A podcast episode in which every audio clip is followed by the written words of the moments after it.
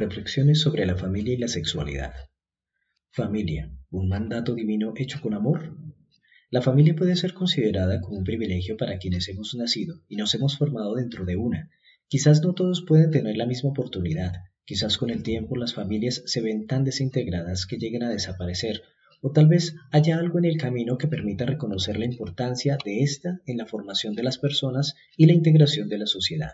Para que pueda surgir un mínimo de conciencia al respecto es necesario hacer un viaje a través del tiempo a la historia de donde proviene el origen de lo que significa familia y es que de alguna forma en algún momento la familia no existía, no se consideraba en la mente humana. Era aquella época en la que la evolución había permitido que nuestra especie llegara al punto de ir expandiéndose y presentando lo que para nosotros sería algún tipo de desorden, algo que nuestra mente civilizada catalogaría de aberrante, Recibe pues eso el nombre de promiscuidad, donde cada mujer pertenecía por igual a todos los hombres y cada hombre a todas las mujeres, porque no había entonces un pensamiento o una ley que impidiera que eso fuera así. Simplemente las necesidades y los impulsos guiaban las actuaciones de nuestros antecesores. Seguramente vieron en ello alguna dificultad y decidieron que era bueno organizarse, Así la familia considerada promiscua pasa entonces a ser dentro de la gen un tipo de familia endogámica, donde el cruce sexual era con miembros del mismo grupo familiar.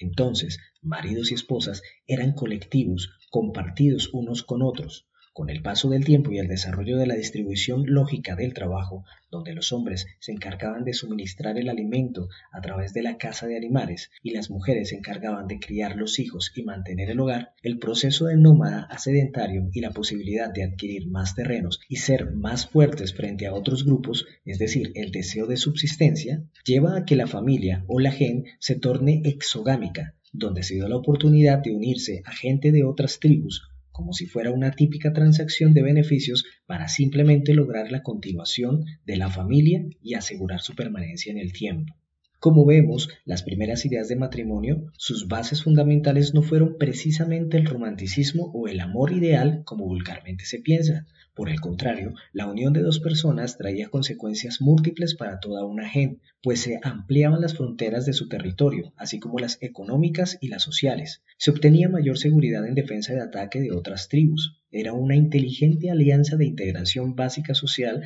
que permitía continuidad y de alguna forma paz es decir, algo así como, si no puedes contra tus enemigos, únete a ellos. Y era de esperarse que una organización social trajera consigo leyes y normas, una muy importante que surgió porque se considera que de no haber sido así no se hubiera concebido la civilización de la sociedad humana, fue la de prohibir el incesto, es decir, impedir que se continuaran las uniones sexuales maritales entre hombres y mujeres de una misma familia. De allí se originaron otros dos fenómenos, la poliginia y la poliandría, aunque en mayor medida la primera, donde había la presencia de un varón con varias mujeres y que fue la que llevó a la formación de un fenómeno que hasta hoy todavía permanece vivo, aunque por fortuna agonizante, la familia patriarcal.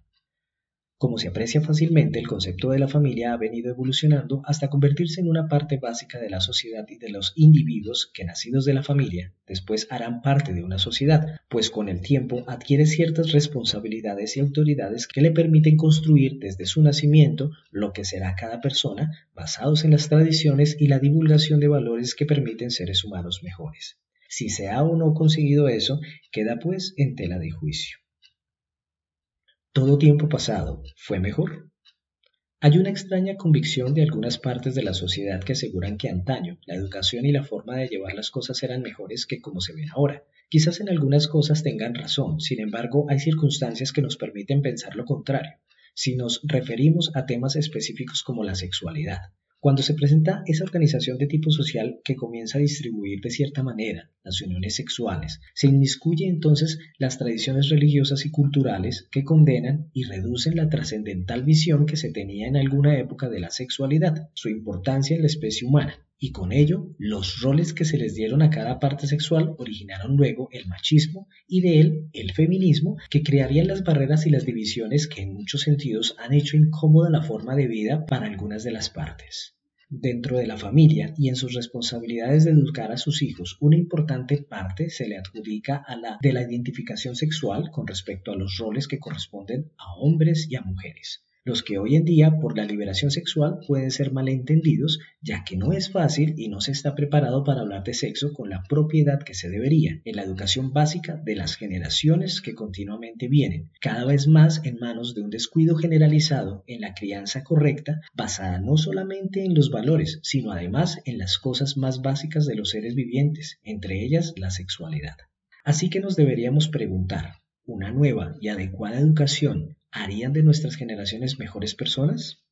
Tal vez haya que madurar y evolucionar mucho más o de distinta manera, ya que se reconoce que las cosas no están bien, que un diagnóstico de la situación actual de la sociedad arroja claramente que la autodestrucción viene en camino de manos de la superpoblación desmedida y estúpida de las enfermedades de transmisión sexual que tanto atacan a las generaciones más jóvenes, a la increíble y degenerada mal utilización de los recursos de la naturaleza que se acaban y que atentan contra la especie humana de la misma familia que se ve deteriorada y que tiende cada vez más a desaparecer, condenándola al olvido y reduciéndola simplemente a la fabricación de más seres que se autodestruyen y conforman ya no una sociedad, sino un campo de batalla en el que perecen día a día, cada quien en su propia agonía.